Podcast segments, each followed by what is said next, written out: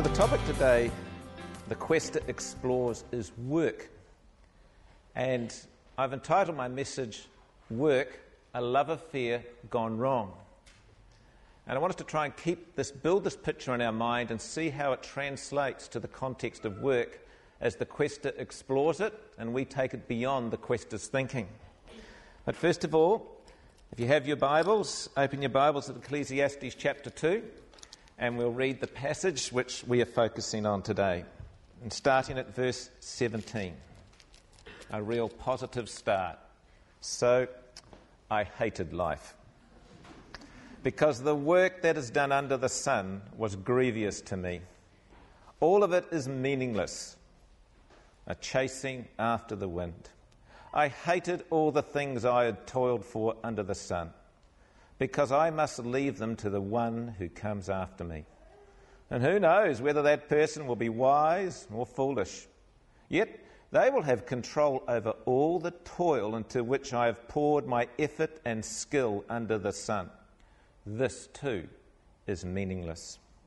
So my heart began to despair over all my toilsome labour under the sun. For people may labour with wisdom, knowledge, and skill then they must leave all they own to others who have not toiled for it. This too is meaningless and a great misfortune. What do people get for all the toil and anxious striving with which they labour under the sun? All their days their work is grief and pain. Even at night their minds do not, minds do not rest. This too is meaningless. People can do nothing better than to eat and drink and find satisfaction in their toil. This too, I see, is from the hand of God. For without Him, who can eat or find enjoyment? To the person who pleases Him, God gives wisdom, knowledge, and happiness. But to the sinner, He gives the task of gathering and storing up wealth to hand it over to the one who pleases God. This too is meaningless, a chasing after wind. So you might wonder why a love affair gone wrong. Here, the quester has poured his life into pleasure and wisdom and work, and he's not a happy camper. He's discovered in the previous part of this chapter that life ultimately hits a wall, and this wall is death. And so, as a consequence of reflecting on wisdom and reflecting on pleasure, he opens this section and says, So I hate life. And you can understand why, because in the previous chapter he talks about his successes. He's really describing his worldview. Because earlier on in the chapter he says, Look, I undertook great projects. I built houses for myself and I planted vineyards. I made gardens and parks and planted all kinds of fruit trees in them. I owned more herds than anybody else. So I amassed silver and gold for myself. I became greater by far than anyone in Jerusalem before me. I denied myself nothing my eyes desired. I refused my heart no pleasure.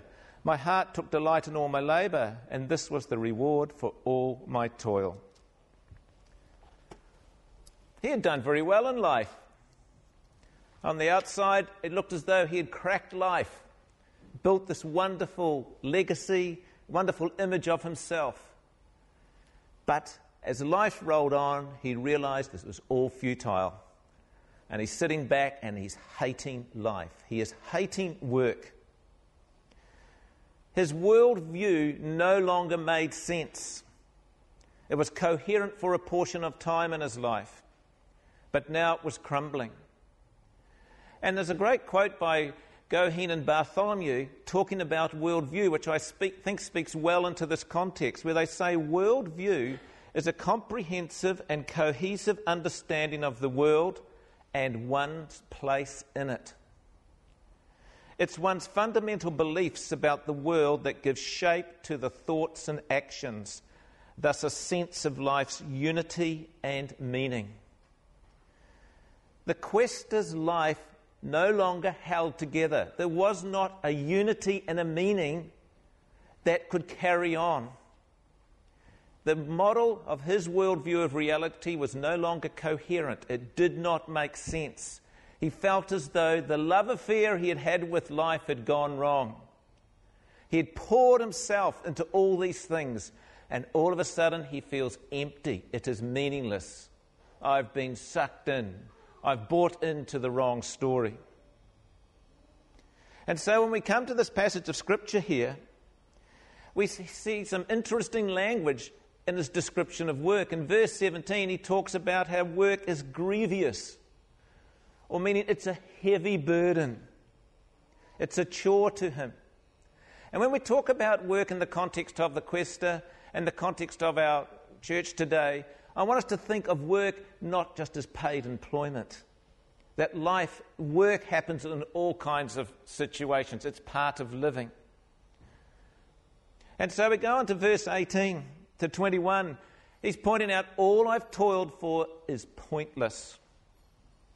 Why? Because I must leave it to someone else, and that person could be a fool what they do with all I've done. They won't value it because they never strove after it. I actually can't control what happens next. And so he's thinking, what the heck? This is meaningless. Why have I poured so much of myself into this? And of course, he uses that classic phrase it's meaningless. It's hebel. It's vapor.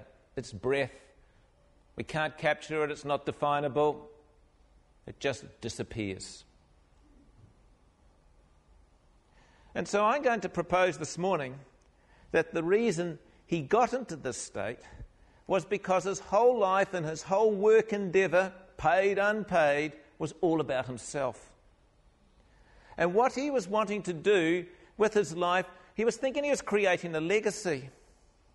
He wanted his story to carry on because he felt as though he had cracked life. He had been successful. But he suddenly realizes it cannot carry on beyond the grave. My life will not count. And so it's a real negative statement to say, So I hated life. His worldview was not coherent, his worldview was not standing up. And so his work, this love affair he had with work, had gone wrong. And in the Herald this week, we see a survey on work. And 60% of the people surveyed across Australia and New Zealand hated work. Nothing much has changed. And the motivation for their job was this as long as I get my paycheck, I'm happy. And so, work in this survey becomes, and this is paid work, it's a utility or a means to get dollars. This is the defining thing about my paid employment is the money. But, but people would rather be free of work. And also in the same survey, not in the same survey, in another article I read, 40% of our life, our waking hours, are in paid employment. 90,000 hours roughly across our lives. That's a lot of time. And if you're 90,000 hours of your life and you're hating it, and the only reason you're doing it is to get money, it's going to one day fall over. And think, why did I do that? Why did I give so much of myself to my employer or to the company or to the firm? What was its purpose? And many questers, many people in life and culture ask those same questions, but they see work as a trap, something we need to be set free on. A modern day quester was John Lennon, and he wrote a song called Working Class Hero. We're going to listen to that song now. I want you to listen to his aspirations. I want you to listen to the bitterness about work and the hope which he tries to convey to the audience. Let's listen to the song.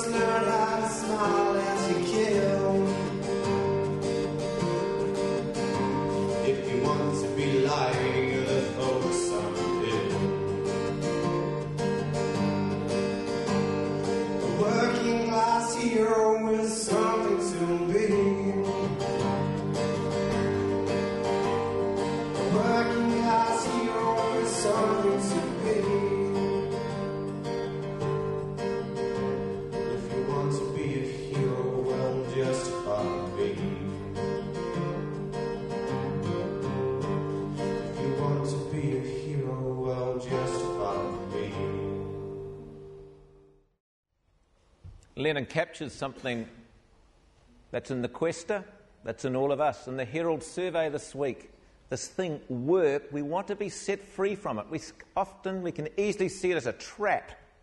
We're locked in someone else's game. And in the context of the Lennon song, it's in the capitalist game where the working class is trapped. You're peasants. You really haven't moved on since serfdom. In the Industrial Revolution, but really you're just as entrapped as you were, before. And he's sort of trying to put himself as the hero. Well, just follow me. Well, someone's only a hero if their story and the way they broke free can be translated to all people, all lives, and all cultures. Lennon's story can't do that for us. He got free of paid work, talented, wrote some songs, did a few albums, just was a so called free man.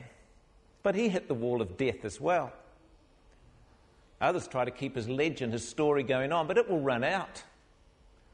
And so his story of freedom is not the freedom which we can experience ourselves. It's not the freedom the quester could even gain. There's a greater freedom from work for us to discover. At the end of this passage, the quester gets a little bit more philosophical. He tries to be a little bit more positive in verses 24 and 27. And he sort of resigns to the fact and says, Yeah, there is pleasure. You can find pleasure in work. He also talks about how God is the only one who can really give us wisdom, happiness, and enjoyment. But it's sort of a reluctance, it's sort of a, a giving up on things. He doesn't really define what that really is. So says, just, well, go to work, you know. It is satisfying, you can get enjoyment out of it. And really, if there's any enjoyment, well, really, I suppose it comes from God because I can't give it to you. So I suppose as we come to it in the 21st century, this topic of work, what do we do with it in the 21st century? Because work can be black, it can be a very negative part of our lives, whether we're in paid work or we're unemployed, made redundant, a parent at home with children. Uh, the grind of daily work can be very depressing. We can be taken advantage of, we can be mistreated. We've mostly all got stories in our own lives where we've seen or experienced ourselves the brokenness and the depressing nature of work. But work can also be exhilarating, be very satisfi- satisfying. Closing the deal, getting a task done, helping someone else, and doing a job, pleasing your employer. It can be very fulfilling and very satisfying. A good day's work is a great day in my book. But it's not always like that. And I think to understand work, we need to understand our God, our Creator. We actually need to rewind back in time and define well, who are we? And as we know in, in the biblical story, we are created in God's image. And to understand our humanness, we need to understand the God whose image bearer we are. And what we know of God, we know He is a worker. Creation was part of His work, a significant part of His work. And after the creation, He actually rested. And so we are created in His image. God did something he was engaged in purposeful and creative activities. So that's the type of being we are to be purposeful, to be creative in our work. And it's fulfilling, it causes us to want to have rest. And before the fall, humanity was given the planet to go out and have dominion over, to partner with God in developing this world, exploring this world, all to His glory. We were co laborers with God in His world. And we know the story falls over in the Garden of Eden, and, and the game changes. Work shifted. The scriptures talk about now you will work and toil by the sweat of your brow.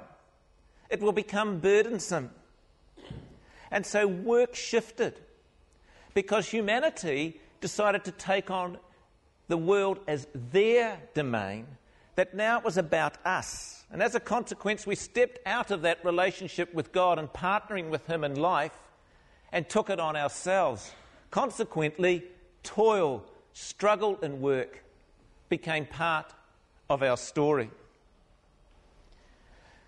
So, in the context of the fall, to understand work, I think there are four relationships we need to understand which can help us recontextualize work. Because at the fall, firstly, we lost relationship with God.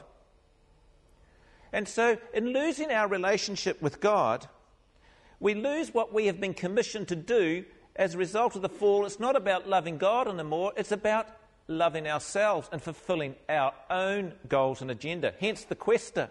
He lost his love for God. His work now became about himself. And so the quester's story is a very good example of the fall where he lost we lost our love for God. How do we restore work? It's through rediscovering our love for God and His participation in work. We also lost at the fall relationship with ourselves. Our identity now, after the fall, was all about us, rather than our identity and purpose and meaning being in God. So now it became about my status my achievements, my goals, my dreams. And so, as a consequence of losing that relationship with ourselves, it shifted our focus, hence, becomes meaningless. But also, in, our, in the fall, we lost relationship with other people. One of the first stories after the garden is the story of Cain and Abel. Brother taking out brother. Jealousy stepped in. Pride stepped in. One brother wants to get rid of the other so he can get on with his world. And relationships have been fallen. We've lost relationship as a consequence of the fall. And fourthly, we've lost relationship with creation. Rather than creation being a place for us to exercise our dominion and control over to the glory of God, we've often dis- been destructive in creation. We've exploited creation. We've polluted the planet for our own ends, for our own glory, our own satisfaction in our work and in our pursuit of dollar, power, greed, etc. So, for our love affair of work to be restored, we need to think of our work in the context of those four relationships. And as we think of those four relationships, we need to think about our own lives. What am I becoming into relationship with my loving of God, loving of others, loving of self, and loving of the world in the context of my work? Because if it's just about me becoming more powerful, more wealthy, more independent, more in control of what I want to do with the years I'm given, given on this earth, one day we will feel like the quester and we'll think, oh, what did I struggle for? And I think as Christians, we've all got to come to that point in our lives at some time that work without a focus on restoring God's love to others, to this world, to the planet, and to God. And t- we must come to that point at some stage, whether we're 18, 28, 38, 48, 58, 98. It's pretty sad if on our deathbed we suddenly look back and think, God, all those years, it was just all about me. What have I got to show? Because, in essence, I believe the quester, he wanted to really be like God and have his story perpetuated on, that people would honor and glorify him. Because the kings and the despots of that age, this is what they aspired to. And I think the quester would, he was wanting to be like God. And we think of God in his work, the psalmist gives us a wonderful picture. And where the psalmist says, Great is the Lord and most worthy of praise. His greatness no one can fathom.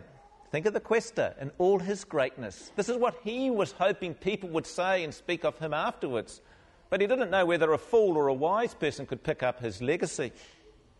And the psalmist says, One generation commends your works to another. They tell of your mighty acts. They speak of the glorious splendor of your majesty. And I will meditate on your wonderful works. They tell of the power of your awesome works. That is the story which is enduring. It is God's story that is eternal, that carries on after our lives have passed on. And when our story is infused into His story, and we're seeking through our lives to develop His story, bring grace and love and hope and truth in my, through my work and endeavors, then the story carries on, but it's not about me. It is about God.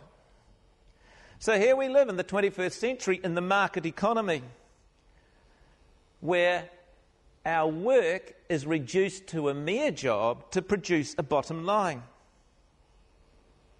It's about the compensation I receive for the time I put in. And yes, the world can think like that about our jobs as they report to shareholders, etc. But we don't have to be caught up in that bottom line. We need to have a happiness and a fulfillment that is not driven by that. And so, but for in our culture, liberation from work, in essence, is early retirement. It's getting free. If I, by the age of 50, could be financially free, or by the age of 40 or the age of 30, then I can get on with my life. And so we tend to put work in a category that it gets in the way of my freedom. It gets in the way of my personal fulfillment.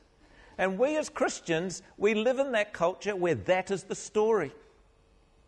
This is why we come to the scriptures to recontextualize our life, to keep our worldview rooted in a story that is eternal, that goes on beyond my work life. Jesus in the New Testament gives us further insights on our work and the purpose of our living. In Luke chapter 12, verse 30, he says, For do not set your heart on what you will eat and drink. For the pagan world runs after such things, and your Father knows that you need them. But seek His kingdom, and these things will be given to you. Seeking His kingdom, restoring that relationship with God. I'm living out of a relationship with God. I'm working for God's glory. In Matthew, he talks to the disciples and he says, Come to me, all you who are weary and heavy burdened. For my yoke is easy and my burden is light. In the context of work, if we are yoked to Christ and his story and his purposes, we are then partnering with Christ in bringing the goodness of the kingdom, whether it's work at home whether it's work in the context of the soccer club, being on the committee or on the board of trustees, or whether it's paid employment, I am partnering with Christ in redeeming what was lost at the fall and seeking to restore that in my own way with Him. The burden then becomes light because it's about Him now rather than about me. The Apostle Paul in Corinthians, he talks about in the Lord, your labour is not in vain. The quester's labour, he felt, was in vain, it was meaningless. And he felt ripped off. I hated life. In a sense, I've been sucked into the wrong story. This has no meaning. So the gospel offers a picture of work where we don't need to be enslaved to the toil of work for our identity. Our work is to endeavour to take on the identity of Christ, to be in Christ, be in His work and His redeeming actions in this world. So, when God's purposes are at the centre and the, and the pursuit of our lives is the striving for fulfillment and joy and wisdom and pleasure in His purposes, our reason for being, getting up at six in the morning to feed our children, taking them to school, things that appear to be mundane can have a total richness as we go about those things because it's not defined by the short term agenda of money. So the starting point is not with self, with our work, it's with another story. So how do we determine our careers or our work? A lot of young people, that's part of growing up, isn't it? Well, what am I going to do with my life? We can look at all the different jobs. You can make this money here, travel here, all those kinds of things. That's how the world thinks. How can I get a job that sets me free? But I think it's as Christians, it's coming to know who I am, how has God wired me, what passions has He put in my heart, that are his aches for this world. Do I have an ache for justice, like my God has an ache for justice? Or where might that lead me in the type of work where I can help bring justice where there is injustice? Or perhaps I'm a people person, I'm really relational, and I have a passion just to see people grow and develop. What's the context which I could work in that way? Because we've all been wired in different ways. We all capture different aspects of the image of God. And that is where I think our prayer should be and what should I be doing with my life? Because then there can be a much easier and natural expression of our lives as image bearers of God. And so when someone asks you, well, what do you do for a living? In our culture, it tends to be, well, what is your paid employment? And then we rate and rank where you fit and where I fit in relationship to you. But I wonder in Christian community, the question should be different. What are you doing to make an authentic Christian life? How are you trying to be authentic to the story? It doesn't matter then what job you do. It's what you are endeavoring to engage in as one of God's image bearers saved by the love of Jesus and caught up in a story that's not about me, but about him. I really like the quote by Alister McKenzie, a New Zealand thinker. who's done a lot of work on the topic of work and as Christians, and this is what he says. Ultimately, our work is an act of eager anticipation. We seek to live now according to the values of a community that is still to come. When Jesus said, Do not be anxious about material concerns, but seek first the kingdom, he implied that our preoccupation is more important than our occupation. The way we go about our work is a reflection of what our hearts and minds are set on. It is a vision of the kingdom come that directs and inspires our work. Jesus taught us to pray, Your will be done on earth as it is in heaven. We work in a way that anticipates the fulfillment of this prayer, and we rejoice that we have been enlisted to work as partners in God's work. We affirm that in God's purpose says there is, there is worthwhile work for everyone, both here and now and in eternity. So, work, a love affair gone wrong? Yes, outside of our story, it is a love affair gone wrong.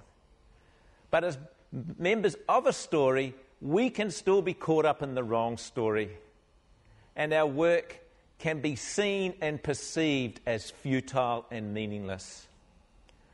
But as the Quester says in verse 25, he says, For without him, who can eat or find enjoyment. My encouragement to you today is to find in Him, our God and our Saviour, how your work can be fulfilling in loving God, loving others, loving self, and loving the world. I'm going to conclude by reading to you a poem. This poem, I think, just captures um, the story of work um, in a very engaging way for us as Christian community. And it goes like this Weary, worn, welts on hand, work has whittled down the man to the bare necessities of what he is and what he'll be. Was this then his destiny? Defined, refined by what we do, the toilsome tasks are never through. Thorn and thistle, dirt and dust, sweeping clean, removing rust, all to earn his upper crust. Sweat of brow and carried weight, rose too early, slept too late, slaving, striving, dawn to dusk, to the shell is barely husk. Staunch the stench with smell of musk. But work is not the curse or cure by which we're healed or will endure. It will not save us in the end. It is no foe, but rather friend. But while it moulds us, will we mend? Taskmaster, making all things new, who makes the most of what we do, let our work and our offering be a timely gift from those set free from earning our eternity. When work is mission on the move, by those whose efforts serve to prove that nothing's wasted in God's hands, when we respond to his commands, then we shall hear him say, Well done, to those who worked under the sun.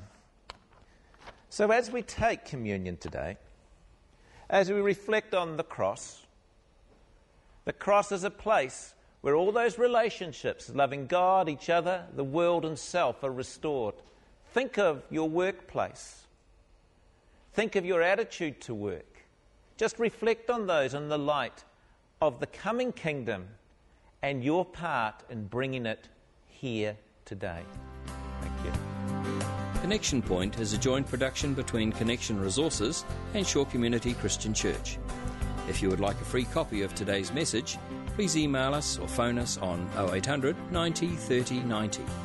To subscribe to our free podcasts or to listen to the latest message, go to connectionresources.org.nz.